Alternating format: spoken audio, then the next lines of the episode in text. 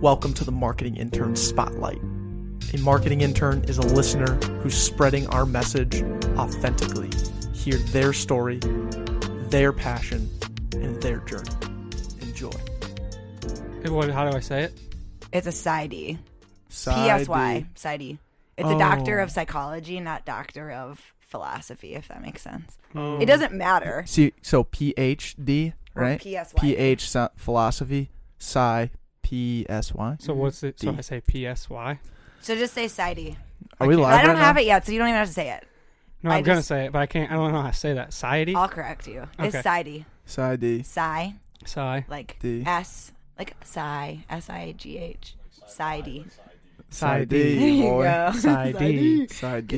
Young hitters. Society. Today on the Back Pocket Podcast, let's welcome Alex Coursol. Society. Yeah. Nice. Did I crush that? Yeah. Okay, it. sweet. Yo, that's Dr. Alex Coursol to you, dude. Get your shit straight. Not Thank, yet. thank you so Come much. Not yet, not yet. Close. No, no, we're- we're we're gonna pretty much call you doctor. I've been marketing you as a doctor ever since you were like, yeah, I want to come on. So is Yeah. that cool? Like, um, hundred percent. okay. I'll let you call me doctor, and you, but nobody else. Okay, Nobody else? yeah. Oh, come The, on. the Back Pocket community, if they come up to you as, and they say 100%. Dr. Alex, they will allow that. I answer to it. Okay, cool. Yeah. So what do you want to be like when you are, you know, working in in this field? Are you uh are you gonna go by Doctor C, Doctor Coursol, Doctor Alex? We did some research. Doctor Alexandria. That would be exotic. Uh, it's yeah. I I'm still thinking about it. I think Doctor C is kind of tight though. Yeah. Mhm. Don't you think? Uh, yeah, it's got a good flair Yeah. to it for Yep. sure.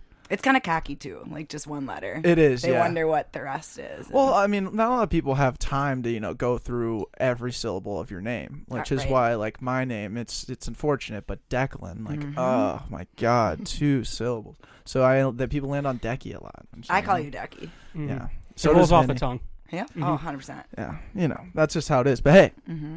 we got to know you through Altr, Yes. working out, grinding, sweating together. Tal Queen. Then oh, Towel Front, queen. Front desk. Dab Queen. Dab Queen. So many Queen. things about you that our marketing interns need to know about. Where do we even start? I wear a lot of hats. you do. I'm a Tal Queen. I like to start there. I'm a dog mom. Mm. That's another one. A good one too. And then, yeah, most of my time I'm in grad school for psychology, getting that side E. Getting that sidey. Side Yeah, D. yeah. Mhm. So we Yeah. were just talking about that. So a PhD, I never even knew this, but that's a Mhm. doctor of philosophy. Yes. so you can get like a PhD in a number of different things. Mm. And then they created a specific sort of doctorate for psychology. I don't even know how long ago. Um, but I remember learning about it and deciding what I wanted to do. And basically, the difference is uh, PhD is more research, kind of heavily, and then um, PsyD is more like practical, doing going out in the field and getting more Mm. practical experience and clinical experience. So, Okay. I feel like I fit into more of the side E realm. Yeah, yeah. hmm You'd definitely be a PsyD guy. Yeah, I'm right there. I can also lead the towel re- revolution, and I Oh, might yeah. I might take over uh, your four to six towel Maybe, towel spot. Shout out, Vinny. Vinny, hear Get this? him, Hire hire me. Yeah, you'd be a great towel guy. Oh yeah, I could teach you. I showed my roommates like it's a really good fold. So there's Oh. a special Altr fold, and I now do it at home. And my roommates are like, "Dude, your towels look so good," and I'm like, "It's the Altr fold," and I don't know if I'm allowed to share or not, but Well, you're gonna be It's passing it down. patented- Yeah. Mhm. Be passing it down from generation to generation. oh, so, yeah. um, do you grow up here?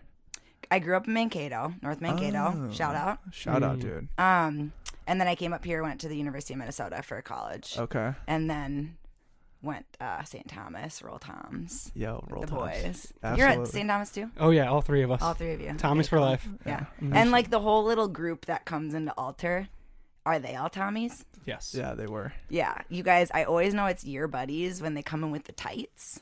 It's like the little tight squad. It is. That's just, that's the Tommy's boys. That's our uh, our football look. We're, we're football, football, Yeah, oh, football, yeah. football. Yeah, yeah, and you guys are always in a group together, and I like kind of want to be a part of it, but it's like a little intimidating. Yeah. Oh, come on. What's intimidating about a guy named Austin Yoakum? You remember that guy with the long hair? Oh the hat yeah. Not intimidating he was at all. in right? yoga the other day, He was. right? Yeah, we were all there. I He- know. and then There's he, a lot of meatheads in yoga. on yo, Sunday. lots. He had overload. There was a lot of meat, and what was funny about it, dude, was remember when the part where we, we was like, you can, you know, how the uh, yoga yogis are like, oh, optional, you know, stand on your head, you know, whatever, and this girl named Virginia, you know, she got into her headstand for the Mm. first round, and then Yoakum followed suit very shortly after. Did you thought get about it? it. I I, w- was nervous I was gonna fall though. I I had a always couple think about drinks the that. night before. I feel like I could have done it otherwise.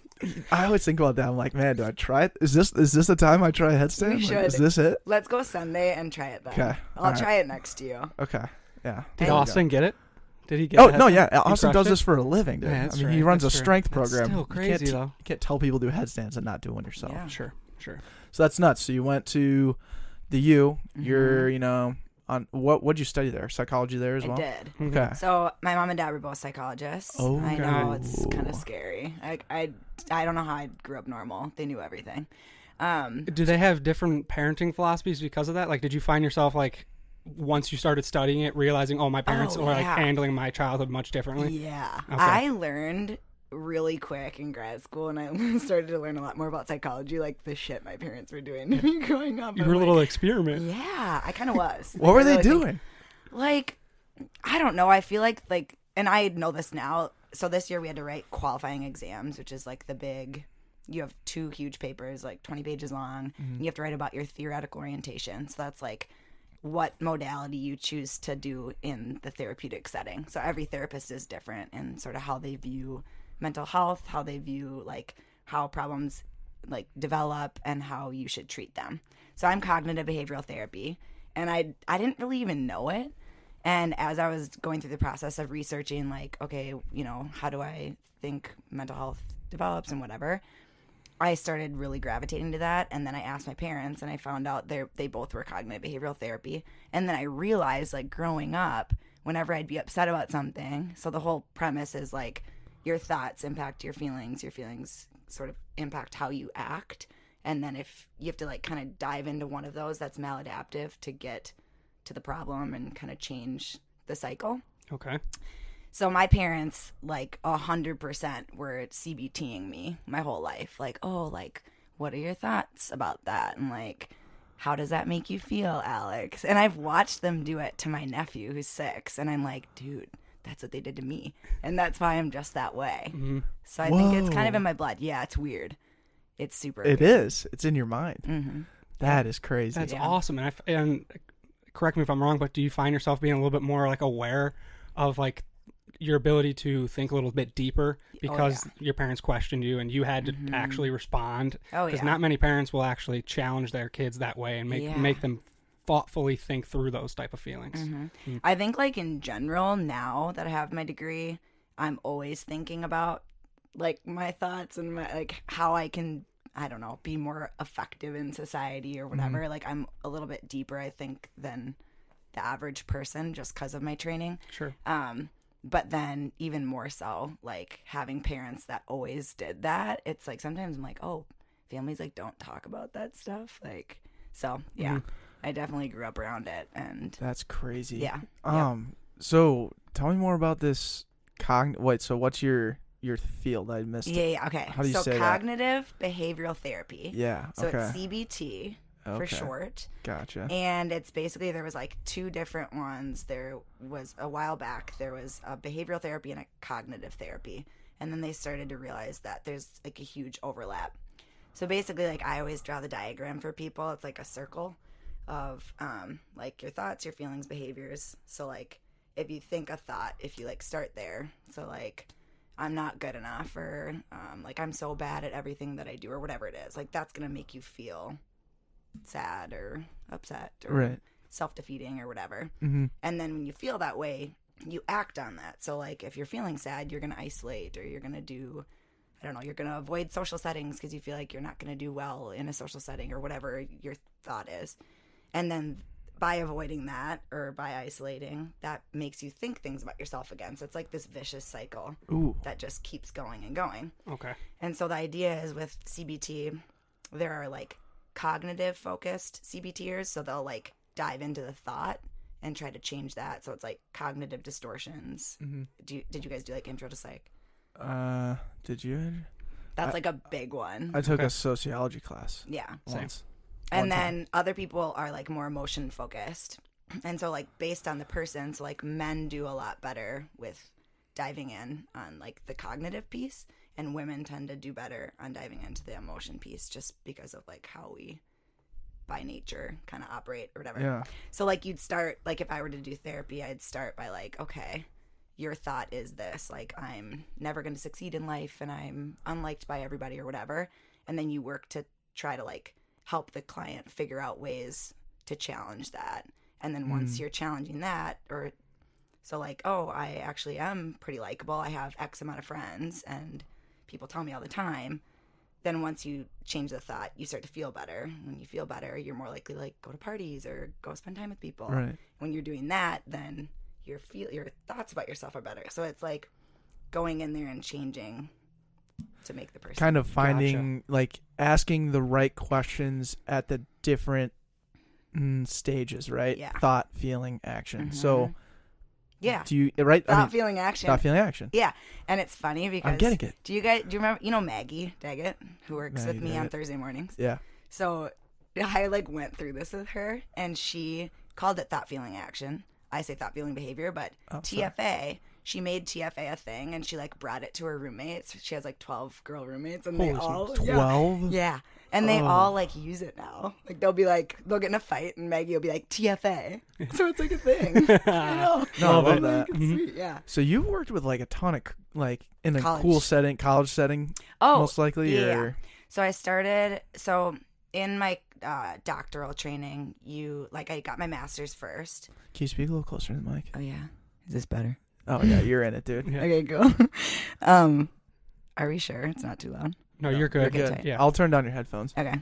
Um so I started in um I did my master's and I did that right after undergrad just cuz I knew I wanted to go. You kind of have to go to grad school if you want to practice psychology. Um the bachelor's degree doesn't like give you a lot.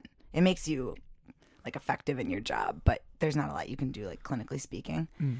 So I got my master's right away and you have to do one um like clinical experience there and I worked at Gustavus Adolphus College Counseling Center, which was cool because I'm from Mankato, so I would like it was three days a week. It's like 25 hours a week, and I would drive down, do therapy, like eight clients a day, and then stay at my parents' house and like get to spend time with them, which is cool. Sick. Um, yeah, it was cool. And I didn't. I mean, there's a lot. You saw a lot there. Like I didn't think. I kind of thought it was gonna just be like relationship issues, like we broke up, and this is what we're gonna talk about, which would be a good like step in for me. Like I was super scared of what I was gonna face, just because I learned about a lot of different kind of mental health stuff. Um, but I got to see everything, so it was a really good experience. And then in my PsyD program, we have two different practicum experiences and then internship. So internship is where I'm moving to Denver. But the first one is a therapy one, and then the second one is an assessment one, which is probably like a lot. but Therapy, the therapy- versus assessment. Okay. Yep. So the therapy one that's like actually one on one working with a client, and I did that at a like community mental health private practice kind of place out in Lakeville, and then um, I'm currently doing my assessment one. I have my last day on Wednesday, and I'm at the VA Medical Center doing neuropsychological assessment. So I'm working with veterans who are like in the geriatric age who um, are having like issues with learning and memory or they're noticing things that might kind of indicate or they might think they have like Alzheimer's or Parkinson's or anything like that. So yeah. And then next year or August, I'll be doing For internship. know. For, dude, she's becoming an intern. yes. I'm becoming Nuts. an intern. I'm becoming an intern. It's crazy. it's so weird. Um, August first, then I'll I'll be doing what I actually really want to do. So a lot of what I've been doing is like rotations, just to see what I like.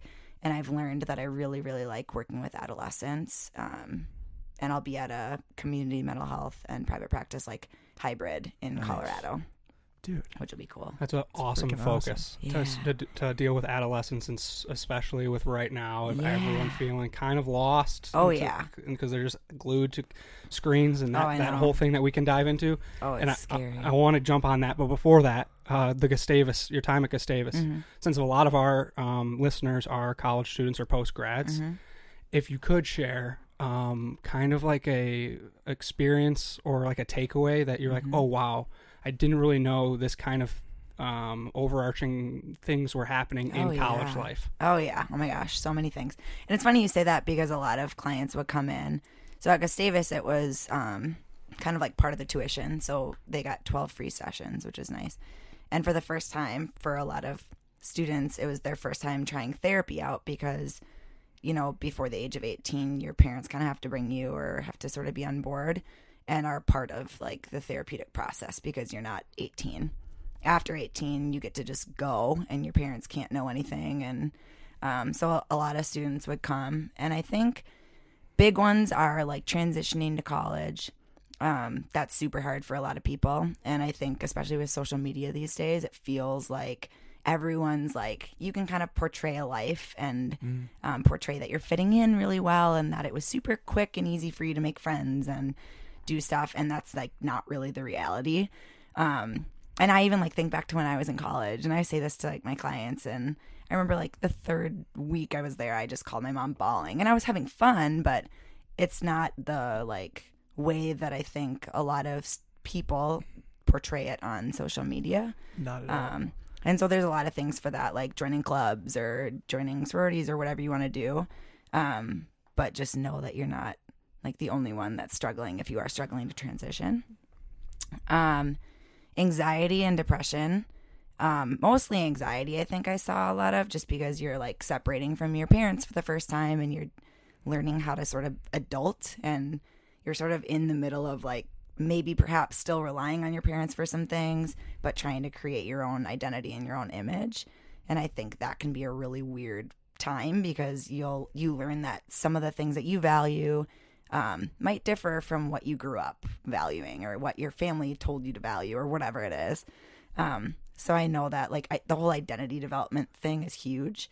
Um, you get challenged a ton. yeah, Like it's so funny. Like you were saying, thinking back to your freshman year, like that that first year was. I mean, even the first semester is tough. I Mhm. oh my gosh, yeah. like even for myself coming out here and not really knowing a lot of people and even that just whole social situation you factor in oh yeah your classes are twice as hard as what they used to be Oh yeah.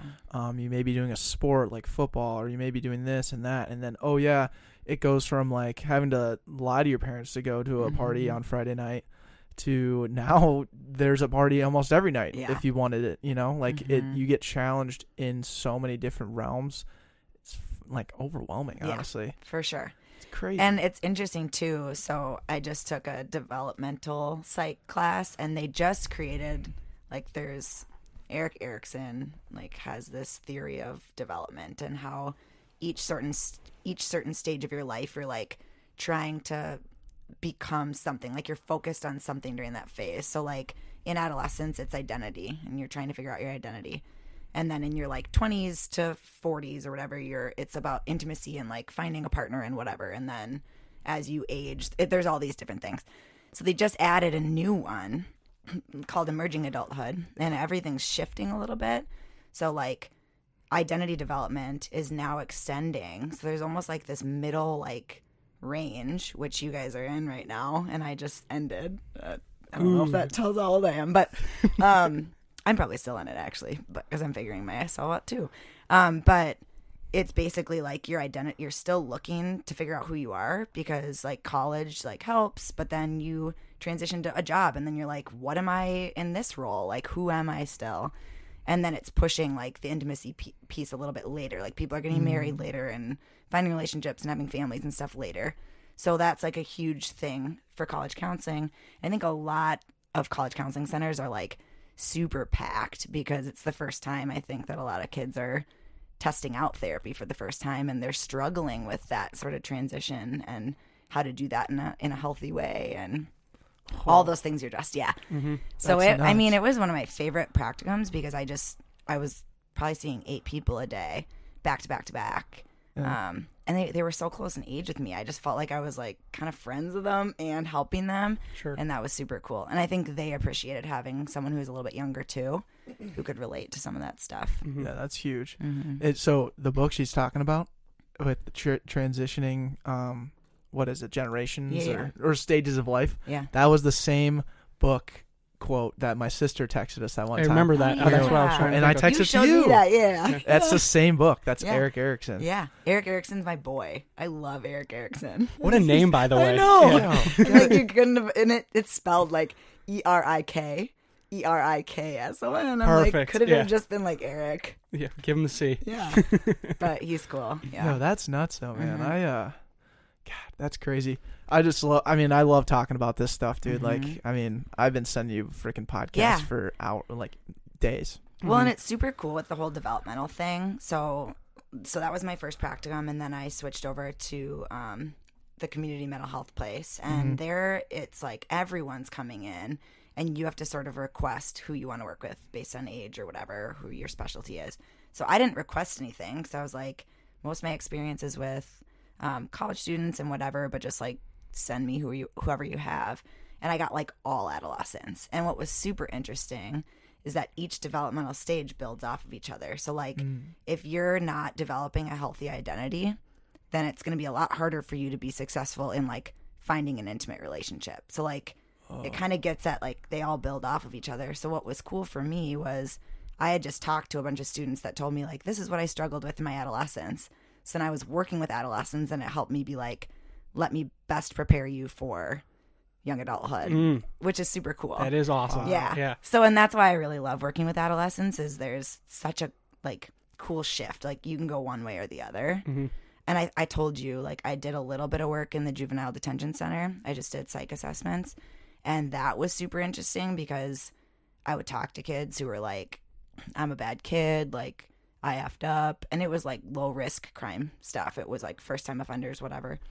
And Spray painting some uh, restrooms. yeah. And being able to like help them change that view of themselves because that's that identity piece. Like I'm not a bad kid. I just made a mistake and I needed coping skills and I I wasn't raised in a family where I was taught how to sort of deal with my anger or my loneliness or whatever it is. Like you can really set them on the right path, which is why I love that age cuz like they could sit there and continue to think they're bad and then it's like that thing, I'm bad. So I that makes me feel this way, so I'm gonna act out. I'm angry. I'm gonna go like rob a bank or whatever. I mean, that wasn't one of the things, but do you know what I mean? Yeah. So No, I'm on I'm on board with that. I think it's crazy. Like there's it's such a malleable generation Mhm. and they're so like extreme. And what's crazy now too, and I see it in my sisters, is like and I never even realized this, but like our generation, um, because you were born in what, like in the nineties, right? 91. Ninety one, yeah. Ninety sixers Mhm. over here. Oh gosh, Um, I'm old. No. Not at all. So young. So young. So- I'm a 90s kid Yeah. still. We're all 90s kids here, but we all grew up, I mean, for the most part, without the iPhone. And Yeah. like my first smartphone, iPhone, was junior, senior year of high school. Mhm. And it's crazy to think that there are people now that are getting iPhones I know. at like 12 years old. I know. And like the selfies and all the stuff that comes with it, or social media so young now. Mhm. Like I nannied a girl and a boy. Started when they were like eight and ten. Shout out to Katie and Chris. Um, and like watched them go through that, and they they very much like had social media and cell phones like from a really young age, and it was just so interesting to see. Like even some of the stuff that I notice is like to have a phone and to be able to be like typing stuff to people as opposed to verbally saying it to someone is crazy because you never learn how to actually communicate. Mhm. So that's something that I think a lot of like college students have a tough time with is having, you know, confrontation or communicating with people. Um, and so I think that that whole like social media phase and at that age where you're, it's like identity development, Yeah. it's all surrounded by what is everybody else doing and you almost build this like i don't know i see because i think i missed the the age where you do like the little poses of i don't even know how to like pose on instagram honestly because like We just learned. Okay We had an Instagram model. On well, we should probably i should We watch that know. one Yeah. because my friends and i talk about it like if i was in college right now i would be so bad on social media because i like don't know how to do so I could dab. That's Dab all I still dab in my pictures. Like if you look at my Instagram, I'm dabbing all the time. No secrets there. I won't let it die. Uh, never. Never. But it's crazy that like that's a part of fitting in Mm-hmm. and being cool at that age, at such a young age. Like I went with my nanny girl. Um, like we spent the summer a lot last year together. She's 16, and we went to this like I don't even know where it was. It was some park, some national park with a waterfall. And she was like, well, I really want to go there because all the like Instagram models are going there and they're posing. And I was like, okay, fun. Like, I'll take your pictures. You know, I'll be the photographer. Yep. I was like all about it. Like, you're Yeah. doing great, sweetie. And I was like, but this is so different. Like, I would have A, never wanted to go to a national park when I was 16. But B, like, if I was going to go, it was definitely not for the photos. There's just like such a different generation. For sure. Yeah. And so it's helpful, like for her, it, she was super helpful for me to work with adolescents because I'm like, you're giving me so much information about like what your age is like and sort Yeah. of how I can work with people at that age Yeah. Mm-hmm. with some of those things. But Um, did you have Dr. Carol Brees at St. Thomas at all, or did you? think so. She, she might have just left to go to her husband became uh, upper administration at St. Norbert's and left. Okay. But I had her my junior year, and the class was interpersonal communications. Yeah. In the book, we read one book the entire semester and just dove into it, and it was I can't remember the title, which is terrible. You should But find it though. it's- So I'll for sure want to read it. Yeah, Just describe based- it and have Jack Burke look it up. Exactly, it's based on empathy Oh yeah. and the lo- and the loss of empathy Mm-hmm. in this uh, generation behind us because of the, our parents. Um, how they or their parents are um, interacting with technology. Mm-hmm. So from the very youngest age, when they are in their infancy, they are holding their kids. This is the theory. They're they're holding their kids and looking at their phones Yeah. while like they're trying to get the, the child to sleep. Yep. And the kid is looking up at the their uh, parent and not making eye contact. So they had the the child is losing out on the ability to like gain the basic foundation level of eye contact and feeling emotions through just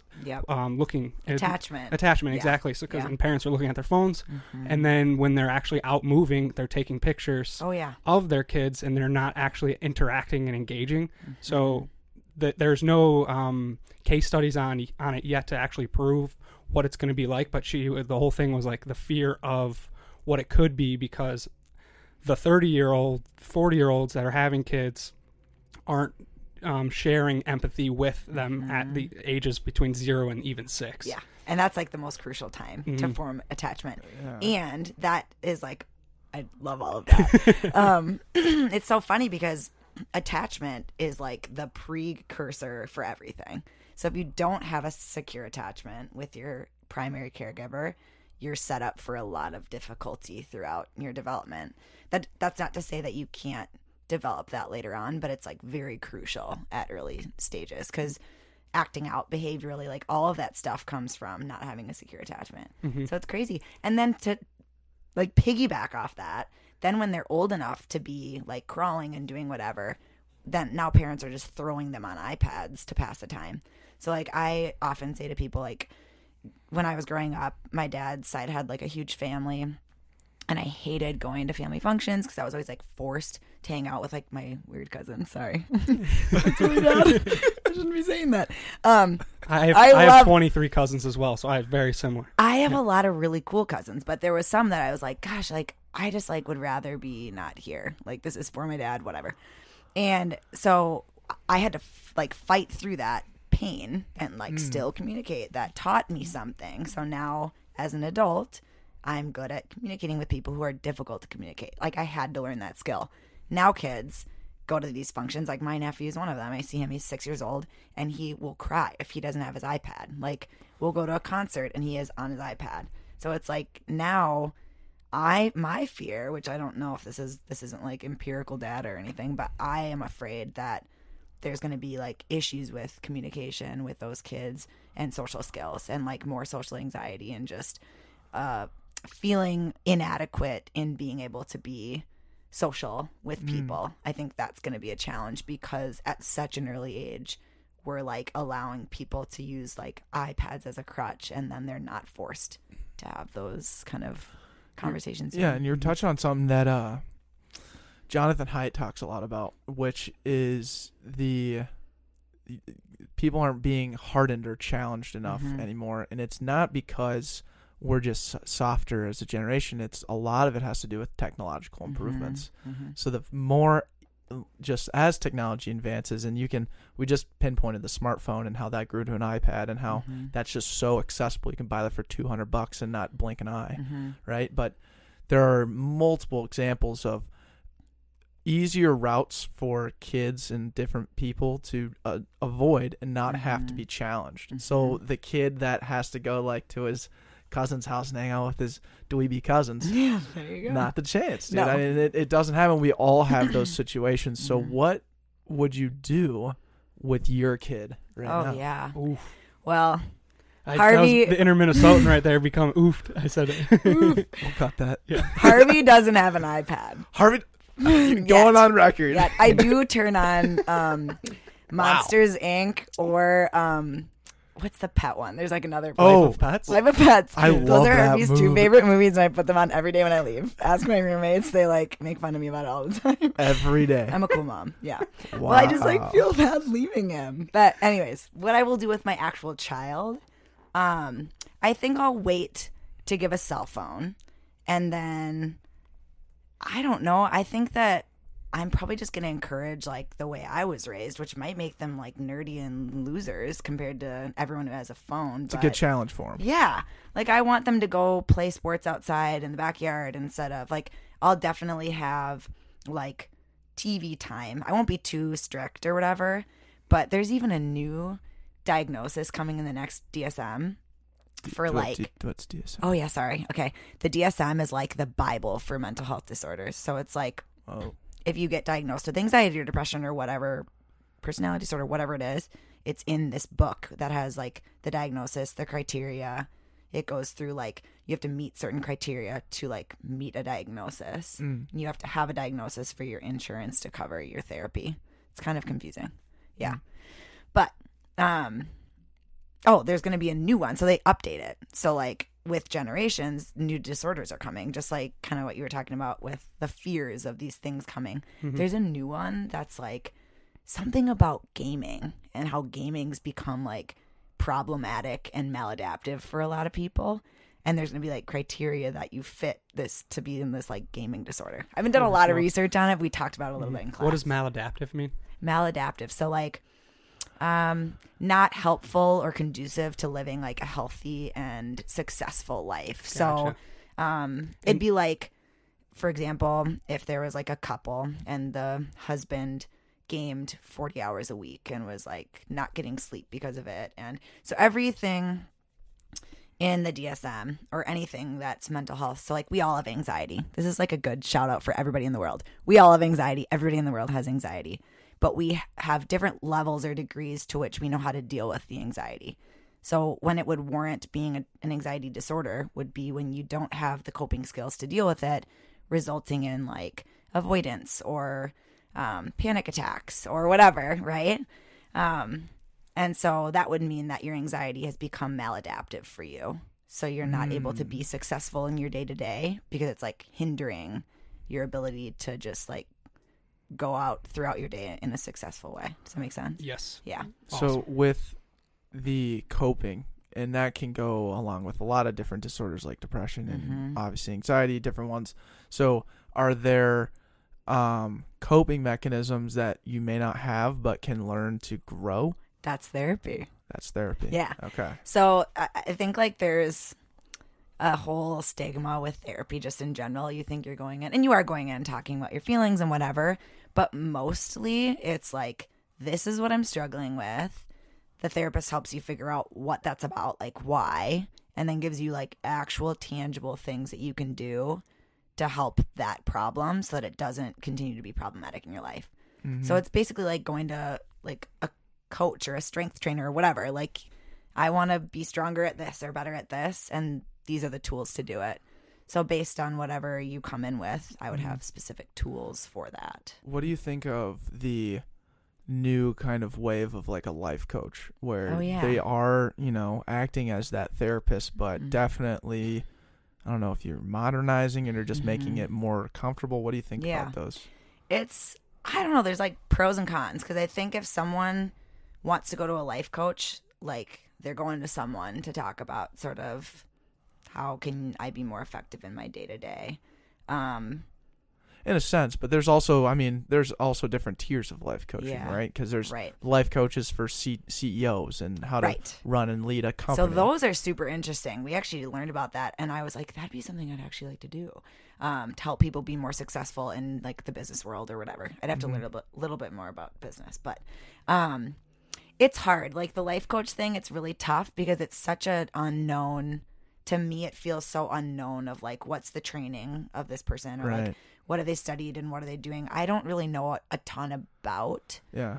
Well, I just found Did out you? Mm-hmm. about it through my mom because, like, my mom's obviously, you know, raising. She's raised five kids now Yeah, at yeah. this point, and shows every single person has just been different. Mm-hmm. And one of the things that like has been she's been super you know stoked about are like she finds like life coaches to hang out with my sisters Mm-hmm. Yeah, because yeah. like sometimes Oh, they're awesome. they're not there and like instead of like hiring a nanny or something like Mm-hmm. she we have like a couple life coaches that they'll go rock climbing with and like awesome. cool ass stuff and Yep. that's a time for you know n- not just my sisters but different people to just kind of let loose and not feel like you're right there with your parents Yeah. when you're at therapy or I don't even know what the situation is but it's just a different attack I yeah. guess It's interesting you say that because I kind of felt like that's what I was for my nanny girl. Yeah. Like I I wasn't doing therapy, but I was like helping her be more effective in her life when she would open up to me about things. So I love that.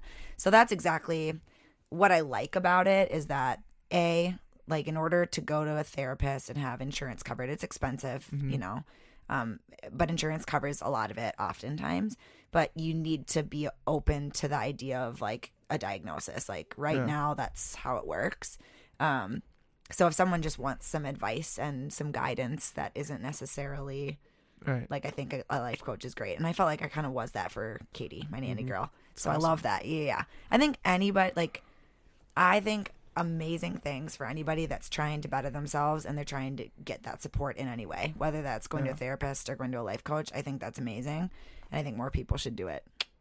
Right on. dude I love it yeah, I'm going to see a life coach tomorrow for the first time. Yay! So, awesome. And then I you. think that's part of the reason why I brought that up. I, Yeah. uh, your mom has been talking about it for a while. I didn't know that. yeah no, Okay. yeah, she well she just brought she's like have you ever heard of a life coach Yeah, she's like, doing a quick plug. Yeah. you know, I know, Yeah. I know. It's like, It's okay, have I heard of a life coach? These are like the the people who automate their social media accounts and they follow mm-hmm. me, and it's like life coach, business entrepreneur, and like all the cash signs. Oh, that was like that That's was like came to your my. Okay. Like idea Christian, of dog mom, wife. right. Yeah. And it just has all like the emoji Yeah. stacked. Yeah. And they have 10k, but you're like, "Uh, I don't know if you have 10k.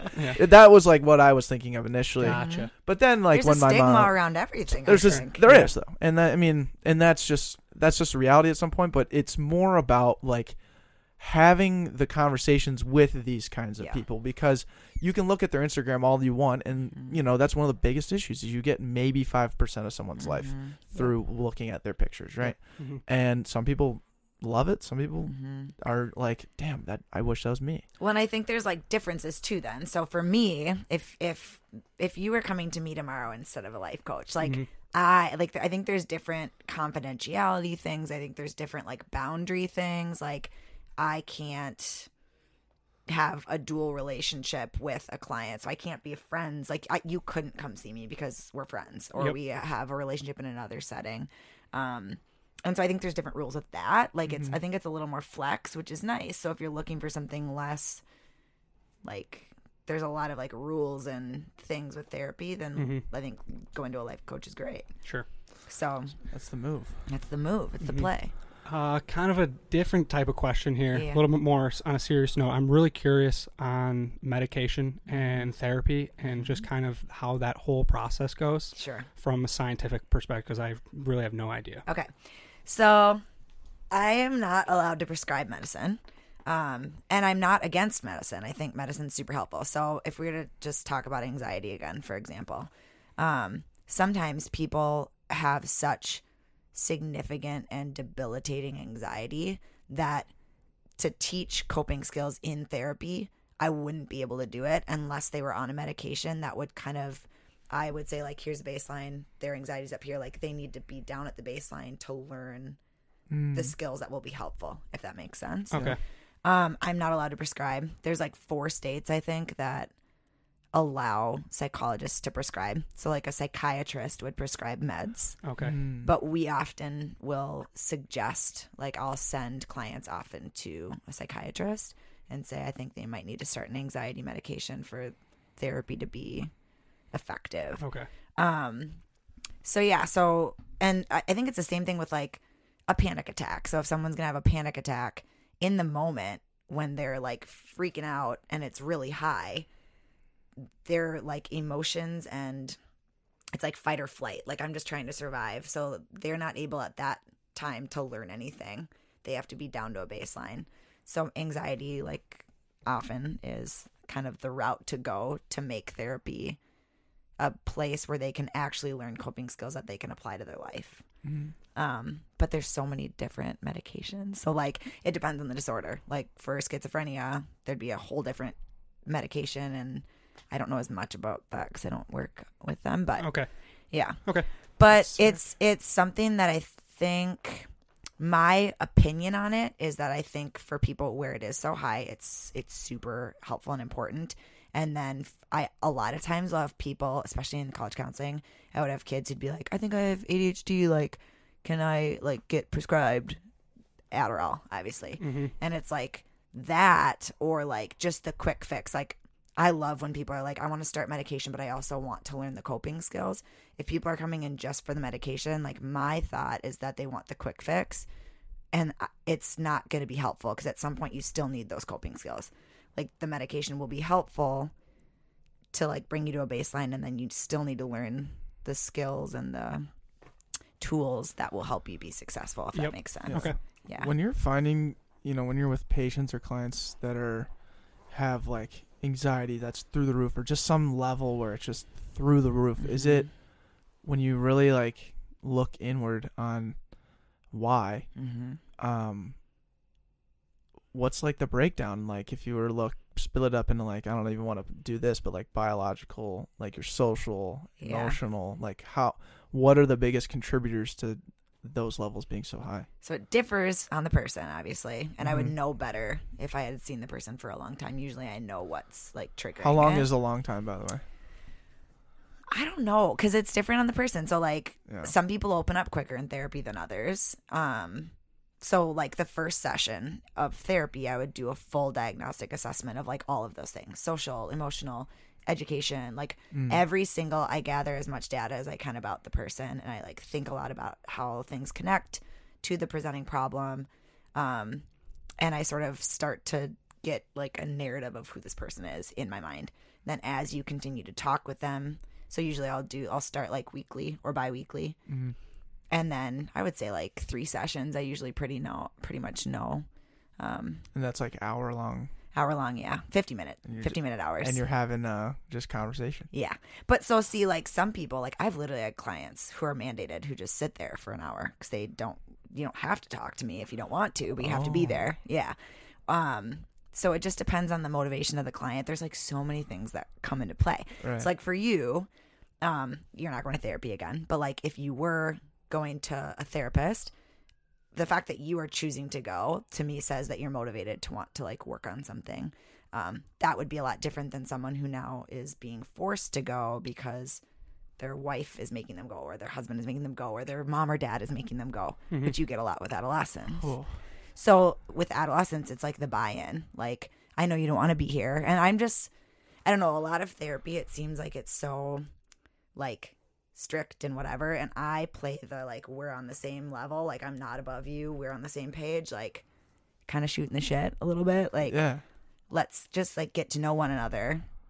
Therapy can be scary, so if you want have any questions about me, like I'm happy to answer like anything that would be like appropriate to answer. Mhm. Just building an actual relationship and then people tend to open up quicker. Okay. So it just depends, but it's a lot of rapport building at first to kind of get the buy-in. yeah Yeah. oh man Yeah. And i feel like that's like i mean even in being in that position if someone tells you like hey man you gotta go to therapy like Mhm. oh i don't know how like right. Well, and there's such a stigma still. Like I think it's Yeah. people are more open to going now because I think there's even been a shift of just mental health. it's Mental Health Month awareness, by the way. Woot woot. Perfect timing. Perfect timing. Huge. We couldn't have You didn't even that. plan that. I know. Well, I had we to like did. re-Google it because I was like, I think it is. I think it's May. and then I Googled it before I came here. I told you. Um, but yeah, I think that like there's there's becoming more of a shift to being open, and I saw that a lot with college students, and I think that's even just the trend is that college counseling centers were not as busy as they ever were until now. Like it's hmm. happening. Kids are going a lot more openly, and kids who you wouldn't think would seek out therapeutic services are seeking out therapeutic services. So Whoa. it's pretty cool. Yeah, do you yeah. think That's that is? awesome to hear. I don't know. Part of me thinks social media in a weird way. Like I think a lot of people are more open on social media about their struggles, like which is great. Um, celebrities opening up about their struggles, I think, is huge. Um, I think it's like mental health is something, and that's why I say the thing about anxiety is it's like with my clients, I'll be like, I have anxiety too, and they'll be like, oh. And I'm not like diagnosed with anxiety, but like we all do. Everybody has anxiety, and when you make it normalized like that, it's kind of like, oh, like why did I think it was such a big deal that I was coming to a therapist? Like it, It's I not make just it- me. I, and I make it less about a diagnosis and just more about like I rarely bring up the diagnosis again after. I mean, I will sometimes, but if it's helpful for the person to have like a name for it, which oftentimes it, it is. Um, but a lot of times I'll just be like, okay, so like let's kind of like keep working with just day to day what you're struggling with and not Yeah. put a name to it. No, Yeah. I love that, dude. Yeah. The vulnerability, like the openness thing, I hmm and honestly just having conversation like that's i just had that kind of realization i was like we're just talking with people Right. for 50 minutes and Right. as much as we think this is like a learning experience and an Mhm. entertainment thing it's very awesome for people to be able to come on a sh- like a podcast or just be able to like tell just get out get off their chest whatever they want hmm so you're Yeah. running, you're pretty much running mini podcasts Uh, kind of. I know, and I was telling him before, I have to record some of my sessions, like with client consent, but for school, we would have to do that. So it kind of was. So it was Mm. Yeah. wow yeah. Well, focusing back to your story, Alex, and questions that we ask every single guest. Yes. The first one is, what's your average quality? And this is something you do well at times and other times not so well. Mm-hmm. So, Alex, what is your average quality? Okay, so my average quality, I think, is bringing like cups out of my room. Like I'm kind of a cup hoarder, and I don't want to use that like word. no don't point at me But I thought about it and it like hit me today. I'm like, that is my average quality because when I get bugged about it by my roommates, which if you're watching roommates, like they like I think all kind of behind my back knew that I was hoarding and they wouldn't call me out for it, but they'd like subtly bring it up like, okay, so like where are all the cups? Like, where have all the cups been? And I'm like sweating. I'm like, oh my gosh, I hope they don't go into my room. I have like a ton on my TV stand and on my bookshelf and on my nightstand. And then one day, I brought all of them down during the day. Like it was a day that I wasn't at work and everyone else was. I'm like, I'm safe to do it. Like this is mm-hmm. good. I put them in the in the sink, and there was like dishes going, and then left for class. And when I came back, like two days later, my roommate goes, "Alex, we know that you're like the one with the cups," and we counted. And you had like 30 cups up there. Oh my god! 30? plates and forks, like everything. I do everything. I eat, I drink, like everything. Yeah. Yeah. So that's my average quality. Mm, that's Yeah, I, I that's love that bananas. response because there are a lot of people like that, Yes. including people in this house. That's not true. at we all, need to dude. bring awareness to the Yes, cup we do. because it's Cups, uh, spoons. Spoons. We have like three spoons in Yeah. our drawer right now. Same. Yeah. We have no spoons. We I don't know where they go. Well, Mhm. they're probably in my room or my car. I bring them in my car. No. Yeah, and then I like have to do the walk of shame from my car Yep. to the kitchen. with It's just bad. with just a lot of utensils. I have one cup in my room, and that's it. there you go. It's my accountability cup. All it is is every morning and night, fill that thing up with water, drink it. There you go. And if I don't have it, I won't do it. So I have one cup dedicated to me like once a week. I like it. I challenged him that at the start of this year. I, I walked up and was like, "Hey, Declan, new year, new you. Um, let's pick up after yourself." Well, he didn't clean his room today, so What do you mean? That room is clean, dude. your room looks really nice, by the way. Thank. There's like two things on the ground. If my bed was made, it would look a lot nicer. It would, it would. But who makes their bed? It's a waste of time. I make my bed. me. Well, I- Actually, I, my mom would tell me like wrong. So yeah, she tells me you should always make your bed because it's the one thing that you can accomplish for sure every morning right away. absolutely. Declan. That's why I do it. Mm-hmm. Start making that bed, dude. Every Sunday, I Make usually your do. bed. Every Sunday, I committed to uh, cleaning my room, oh, that's good. I know, and that's because good. before it was not clean, Yeah. and now I. I Well, wait, I'm wasn't trying. yesterday Sunday? Yeah. Yeah, it, but still, It's it's, not not, clean. So it didn't bad. last super long there. No, it's just I didn't make alright. my bed this morning. Yeah. That's all. So now I got to make my A bed for effort. Yeah. Get back on that train. Mhm. Look, I'm trying, dude. Yeah. Yeah, the spoon situation though. I mean, I don't even know how to handle that one because you, you you go in and you open the drawer and it's like, oh, two spoons, great. You know, go over to the sink. It's like, oh, no spoons there. And it's going to the Dishwasher. dishwasher. Still no spoons. Still no spoons. yeah. Where'd the spoons go? Yeah, we need uh, Sherlock Holmes here. Yeah. The The dogs. the dog's eating them for sure. The dog. And that's I, that's how I feel about Yeah. it. Mhm. I don't know. Um, we've been talking a lot about anxiety, and I'm very excited to ask this next question Mhm. because every we ask this also to every single guest is when um, pressure becomes stress and anxiety is rising. We have these little tools in our back pocket to overcome these type of situations, or just to help ourselves handle the situations. Um, so, Alex, what's in your back pocket during these times? Yeah, so this one I loved the most because I'm like, this is what I think I learned in going to grad school. Like, my anxiety just kind of went down because I kind of just had all the tools all of a sudden and I know how to deal with it. I think Not to there's, brag. I'm a brag.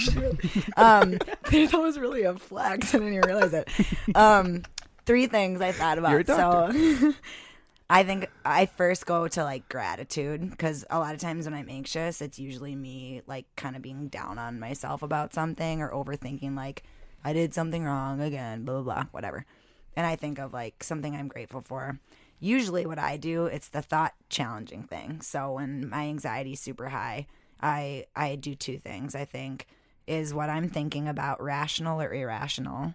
If it's irrational, it doesn't matter because it's not realistic. And if it's rational, like I should be worried about this, then like what can I control in that? If it's something I can't control, throw it away. Again, like what's out of your control is out of your control. That's where faith comes in. Um and then at that point when it is like down to that, it's either like it's usually a negative thought and I try to challenge it and think of like one positive part that I can pull out of it. Um, so I'm usually trying to just flip from negative to positive in any way, whether Mhm. that's like through gratitude, um, or if I just have to go through that process. Yeah, that's that's awesome. Yeah. And I really do hope our listeners grab that because I mean, you hear that all the time. You can handle stress with gratitude, Mhm. But how? Like, how do you do that? Really? Mhm. Would you just be like thankful for it? Mhm. But there is that little just slight process. Start with irrational, rational, Mhm. and if it's ir- if it's irrational, gone. Rational, Mhm. then you go into the controllables, and then from there, if you can control it, that's when it's now the ball's in your court, and you can really break down those tough thoughts. Yes. Sure. Thank you, Alex. Yeah, Good work, you. I dude. got you. That was phenomenal. I also think like the self awareness part is like so Mhm. key because that's kind of the fuel source of like, Mhm. is this thought irrational or rational, right? Like Right. what people that are caught up in it. I don't know if that's the first thing they think Mhm. of, you know? Well, and what's interesting too is as I've like done this, I learn what my anxiety like Yeah. tends to be about. So like that's what's helpful about therapy too is like there's usually we call them core beliefs. So like throughout your life you develop these core beliefs about yourself and then anxiety kind of trickles in from those things. And so when I am having that anxiety, if it's like a negative if I'm like self-deprecating or or thinking negatively about myself, if it's in the past, it's also again like that already happened, and like I have to just remind myself of my po- my positive qualities. So if I'm being Mm. negative on like an interaction or whatever, I'll think, you know, well that interaction happened, but 99% of my other interactions with that person were great, and so what can I do to control or make the future sort of better or whatever. So mm-hmm. Relentlessly positive. I'm a positive Patty, if you will. I try to be. Episode Fucking title? Episode title. The- Patty. Our little positive patty over here. oh gosh. Oh. Yep. Oh. I try to be. I really do. And I think that's like one of my biggest things every day when I wake up. Because sometimes, like, when people wake up, they wake up with anxiety about the day, dread, or whatever. Like, if you're dreading something in the day, just do it right away. Because the more you dread it, the more you have time to be anxious about it. Another anxiety tip is to have an anxiety hour. So, like, if you start to think about things you're worrying throughout the day, say, okay, I'm going to jot down what I'm worrying about. And I have from like 4.30 to 5.30 to like worry about that and actually have oh. tangible things to do about those things I'm worrying about. Because throughout the day, if you just let them like fester, you're just not able to be like Productive. productive. Yeah. And so jotting down what it is and then giving yourself like the time and the space to actually make a change about whatever you're an- anxious about is good. They have different like names for that. I call it the anxiety hour. Yes. That's sick. I do that. I Uh, have a little glass of wine with my anxiety hour. that's sick, dude. I uh, my anxiety hour is um the reminders tab on my phone. oh yeah. So when I'm my mind is racing instead of texting Andrew, I'll just write it all in my reminders Mm-hmm. and put it like 4:30, 4:35, 5, like Perfect. just list of things. So when I come home and I forgot about it, it's Mm-hmm. like, oh, there's all my anxiety that I need to take care of. But a lot of people when they get anxiety, they just like avoid, avoid, avoid. They shove, yeah. shove, shove. Oh, But like taking control over it, like yeah. the only control you can take over the anxiety is to like jot it down and Mm. actually do something about it or take the time to challenge, or whatever. Sure. Mm-hmm. Awesome. Dang, dude, that is. That takes real challenge. Yeah, Yeah. I'm here all Yes. week. Dr. Coursol, hit me up if you want therapy. Yes, you're challenging our guests, and I love it. And we want to challenge ourselves now. Mm, So we challenge ourselves by trying to tap into you a little bit further. Yes. And this is by guest suggestions. Yes. So who do you challenge for us to get on the show? I challenge. I talked to Declan about this today. I really think a good person that you guys should interview is Ryan Saunders. Do you know who Ryan Saunders is? No. He's my best friend's older brother. Okay. He just got named head coach of the Timberwolves today. Oh, Flip Saunders. Go son. Ryan. Yeah, yeah, Yes. yeah, yeah. Okay. He's so cool. I hope he listens to this because I'm really pumping him up. Yeah. we'll Um, send it to him. Really good dude. Very like resilient. Just has such a good outlook on life, and he is very successful and very humble. And I think he'd be awesome to get on the show. So I actually told his sister that today. I was FaceTiming her because she posted about it. I reposted. Um, But I was like, wait, I was talking to Declan. I'm going on a podcast today, and I was talking to him about how he should ask your brother, like just today. And then they announced it. So I think it's like a sign. Yes. So get Ryan, Ryan Saunders on the show. Okay. I'm and excited. if you need a little like nudge, nudge, I can try to persuade him. But I think he'd be way, way more than open to coming on. Very cool. Dude. That's awesome. Yeah. I love that challenge. Challenge accepted. Challenge accepted. That one goes right to the top of the list. Yeah. Absolutely. Right. God, we'll see him on in the summer if he's available. He's Oh, not yeah. going on any crazy He's- vacations. He's got a baby coming. Oh. oh, But- shoot. You'll get him on sometime. Yeah. Yeah. Pre-baby. How like how How far out? uh how far in? question. Yeah. I should know that. What I uh? don't know. What's the question? On the way. What trimester? Is that what trimester? I think third. She just had her baby shower, so usually that Right, means She answered that right away. Yeah. We asked how I'm far not- along. What? Yeah, I'm not like a pro, but I think that usually when they're posting about baby showers, we're pretty close Yeah. to popping, right? Oh. Yep. What's what is that like when uh all your friends get like married and have kids and stuff and like And you're How- not doing that. well I'm not saying that as a uh, shot at you I'm just like I'm I'm just I'm just I know I'm, I'm literally My anxiety, I'm like challenge, challenge, challenge. no, I'm horrible way to ask the question. I'm just wondering. I could like totally see where he was going with it. I was just like, oh, yeah. oh man you could play that one a little better dude. Keep going. yeah. What's your question, dude? What's the question, Declan? Um what's that I wanted, like? I wanted a fur. That's why I got a fur baby. Okay. a fur baby? Furby. Oh, Harvey the dog, Oh shit. not a Furby. My mind's in the No, gutter. that's where you think, and that's another thing for all the listeners. That's where everyone thinks we should be at a certain place, right? yeah. In where we're at. Like I'm 27, I probably should be married and have a couple kids right No, now. no Hell should. no, dude. You should be here it's on the, the back shoulds. pocket. Mm. It's the shoulds, right? That's like one of those anxiety, like cognitive distortion things. Is like I should be this, I should be that. Yep. So challenging those, like realistically for me, when I challenge that, it's like, oh, like you went to grad school, challenge, like you're you're just a little bit delayed or whatever you have to do. But exactly, there's Mm. things that happen. I think for everybody along the development of like I should be here, I'm not there, and what. Hmm. Mm. But yeah, uh, right now it's just Harvey, and he kind of wants a brother, so No, you're getting Okay. double dog. we'll see. Yeah. I heard Denver doesn't even accept pit bulls, so Doubt it. he's not a pit bull though. Get like a corgi or some Yeah, shit. I mean, I know. Denver just allowed psilocybin. I'm. I think they'll allow pit That's bulls. what I'm like. What the heck? Like you're gonna not let my dog be there, but your people are like doing shrooms. Yeah. As a psychologist, are you excited about that? I am. okay. Yeah. Little. Oh, the shrooms? Yeah. No, sorry, I'm not excited about that. Yo, we got we got you clickbaited. Can't wait to quote Psychologist. uh, that's the caption. Psychologist talks. She's pro shrooms. Yeah, she's so excited. still Simon. when the anxiety's high, shrooms. yeah. Absolutely. Mhm. No. Well, no, No. they actually X-nay. use. I mean, they. What were you excited about though?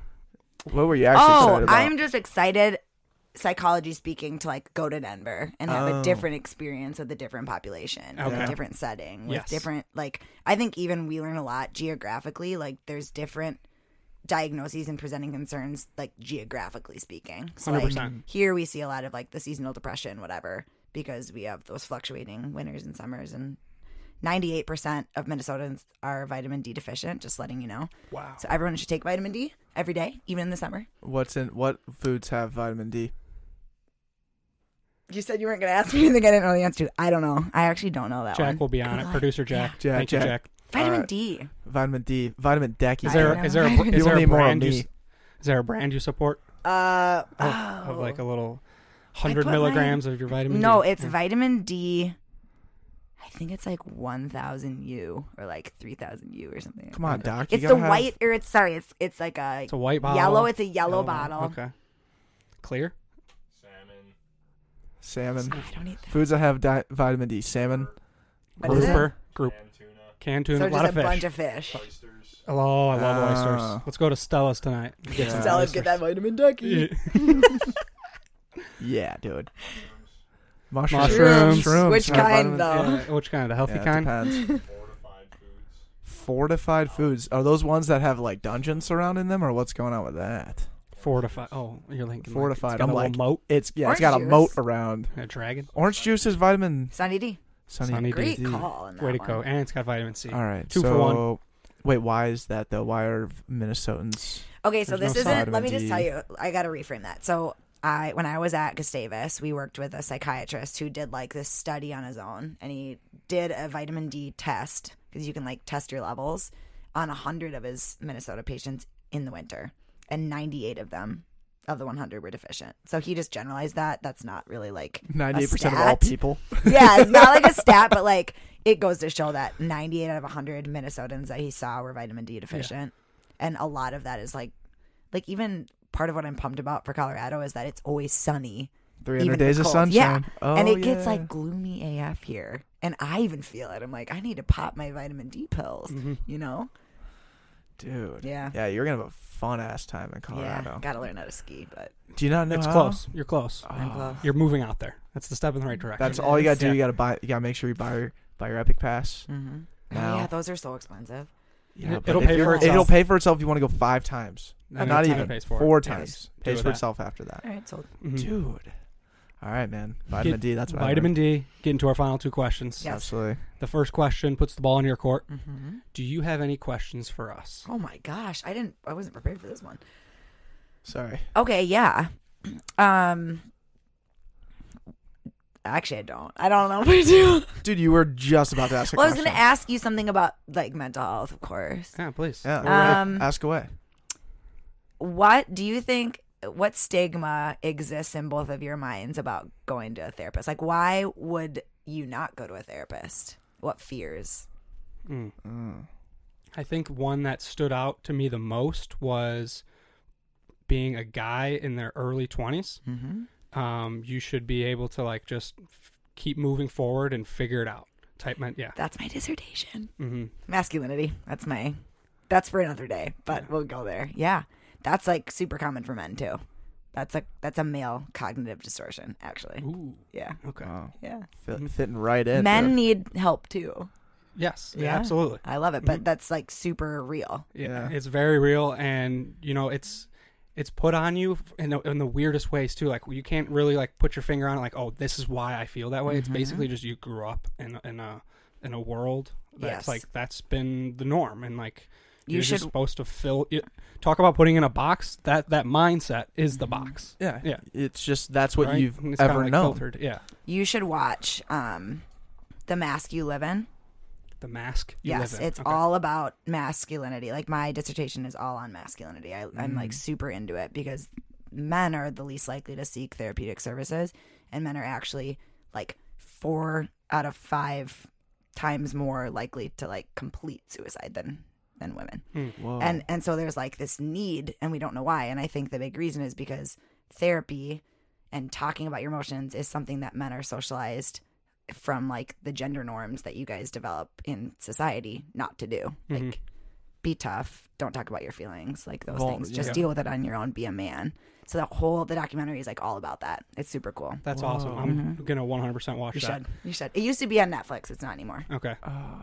And you know, like the the amount of like thoughts I have in my head that I'm be like, if I can just get those out and Mhm. formulate that with another person that is really not involved with my day to day, Yes. um, and I just realize how much better I can be. And Oh, I'm, yeah. I'm not saying like I don't love myself right now. I'm like I Mhm. just like, oh my god, if I can like actually capitalize on this right now, For sure. I, the sky's the limit, and Mhm. that's why I'm like starting to take these steps. I love it. Yeah.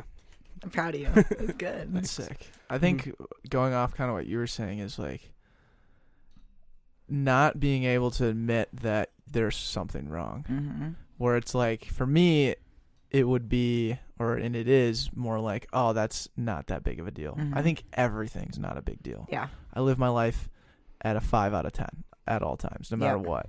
And so if something were to happen, or good or bad, you know, like it's hard for me to overreact and then compensate or Yep. take action right away. For sure. So I don't know if that's falls within your bill there. Or, I think well, I think that's a big part of it. Like I I thought even so we had to go to therapy for school or it was suggested because to go to therapy helps you be a better therapist. yeah, So when I went, I'm like, Mom and Dad were both psychologists. I don't have any problems. I'm golden, right? Mhm. Or like whatever I struggle with after sort of hearing what people do struggle with, like I've now minimized what I struggle with because I hear so much more difficult, painful stories.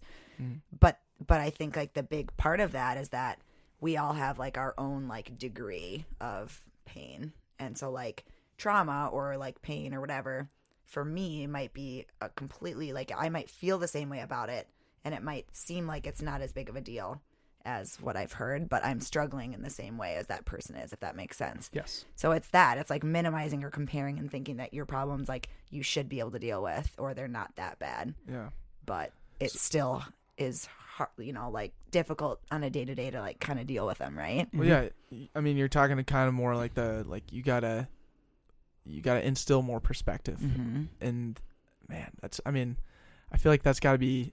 It's it depends because you gotta you gotta look for that perspective if you want to give Mhm. yourself that. Where I feel like if some people s- are feeling a certain way, they isolate themselves, like you said, and then Mm-hmm. they're rarely are they wanting to look out around the world to see if anybody else is feeling that Mhm. that same and way. And most people are. That's why I love group therapy because it's like we're all struggling with this exact same thing. Didn't realize other people struggled with it the way that I do, but we all do, Hmm. which is super cool. yeah, Group dude, I should have asked this a long time ago, but where did you find the freaking passion to just be who you are with uh, everything you're doing right now? psychology? Yeah, it's so I- cool. Tell everybody I don't think that I should even be able to get paid for this. I don't right now. By the way, I'm broke AF. But when I start getting paid for it, it like doesn't feel like it should be something because I like seriously feel so passionate about helping people. That's just like was in my blood growing up. I think I always wanted to help people, and I think going to school has given me now the knowledge to be able to help people better. So it Mhm. just sort of feels like my duty, kind of. And I enjoy it so much because there's fulfillment in knowing that you've helped someone feel better about themselves or be more effective in their lives. It's just like the coolest feeling in the world. So it's tough. But like there are- are days where I like leave work crying because it's hard to hear some of the things that I hear that people go through. Um, right. I mean, like trying to hear that every single day. yeah, but you get used to it, and like Okay. you get tougher about it. Like I Yeah. think when I was probably earlier in my development, I had that, and nowadays, like I, I think if I hear something brand new, but I th- nowadays I kind of am just like, well, that is what it is. That's life, and the world can be kind of a sad and gross place or whatever. But what can I control? And it's like helping that person deal with the cards that they've been dealt, and help them be more successful in their lives. And I've actually had multiple people like reach out to me or like reach out to my supervisors at the place um, that I w- was working at and say like Alex was so helpful and that like it means the world to me because I know that I made a difference and that's kind of what I want to do in Mm. the world. So Reciprocal altruism at its finest. Yes. That's- yes. yes, Mhm. dude, that was money. Connect the dots. Money. yeah. Woo. Sick. hmm We had our uh, uh, uh, guest on. Was it three, four weeks ago? Yeah, Caleb Van Diemen, season three, episode twelve. Oh wow. Andrew's boss. Boom. hmm Oh. Speaks of reciprocal altruism quite often. awesome. Yep. Yeah, we Yes. learned about it a couple weeks ago. And that's what I learned that day. But today guys learn a lot. You learn a lot here. we try to. It's hard to retain everything, but we, we try to absorb it as much as we can, right? It's, I mean, I a lot of what I learn nowadays is through having conversations with people, Mhm. and you would not believe the amount of, I mean, shit that gets put in my brain. Yeah. But at the same time, like Yeah. this is my favorite thing to do every single day. Mhm. I just So love it. It's so much fun. we get anyways. yeah, we get to learn a lot, and we like to hear what you you learned today. So, Oh, Alex, yeah. what did you learn today? Oh my gosh. I learned. What did I learn? I did. I, you taught me something. Um, that whole thing in the book you were talking about that Oh, like yeah, blew em- my mind. Empathy. and I Mhm. want that book. Okay. Um, I'll figure out the name. because I I really am super interested in attachment. That's like huge. I didn't know that that it was. I knew that there was changes in attachment, but I didn't know it had anything to do with like the technology. So that you taught me that, Sweet. and I'm getting my side E. yes. That's awesome. Yeah. Dude. Good work. You talked the doc something, Yeah. man. wow. Uh, I'm I'm the early rumblings. I'm going to be potentially taking your filling your your job at Altr, and Yes. and I might- hope so. Yeah, and I might be teaching you some things. Yeah. Oh, I love it. holy Sweet. shit. So how long you in Colorado for, real quick? One year. One year. Do you want to? Do you want to come back, or are you thinking you're just I too much of the really want to come back. I actually I shook on it with my roommate. She took a picture, so I'm not allowed to not come back. Hmm. Don't restrict yourself. Yeah, but I am. I'm open to. I'm my life. Grad school especially taught me this. Like I, and that's why I applied out of state. Like I'm just kind of going day by day, not looking ahead, not looking behind. I'm just like, what's next? And I it usually falls into place. So I trust that it will next year too, and I trust that I'll be at a place where I know confidently what the right decision is. Well, I can't wait to talk to you again whenever. when I'm actually Dr. Coursol, I'll be back for commencement in May, Oh, what the hell? Uh, mm, see, you still are a doctor to us, and, and I will dab on stage.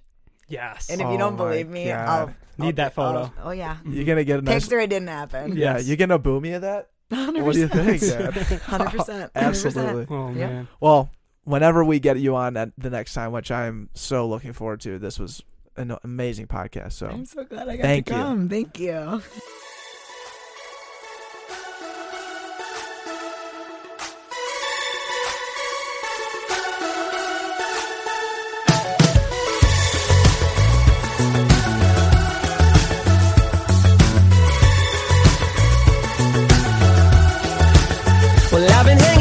West coast of my heart. Right where I'm meant to from the start. It's so much warmer than the secrets you've been holding in. And don't you look at me sideways with those eyes. Always acting like you ain't got the time. I can't imagine trying to carry what you hold inside. But ooh, you got a reason to sing. And you're finally listening. And ooh, you should go back to the start. Cause you can't hold on to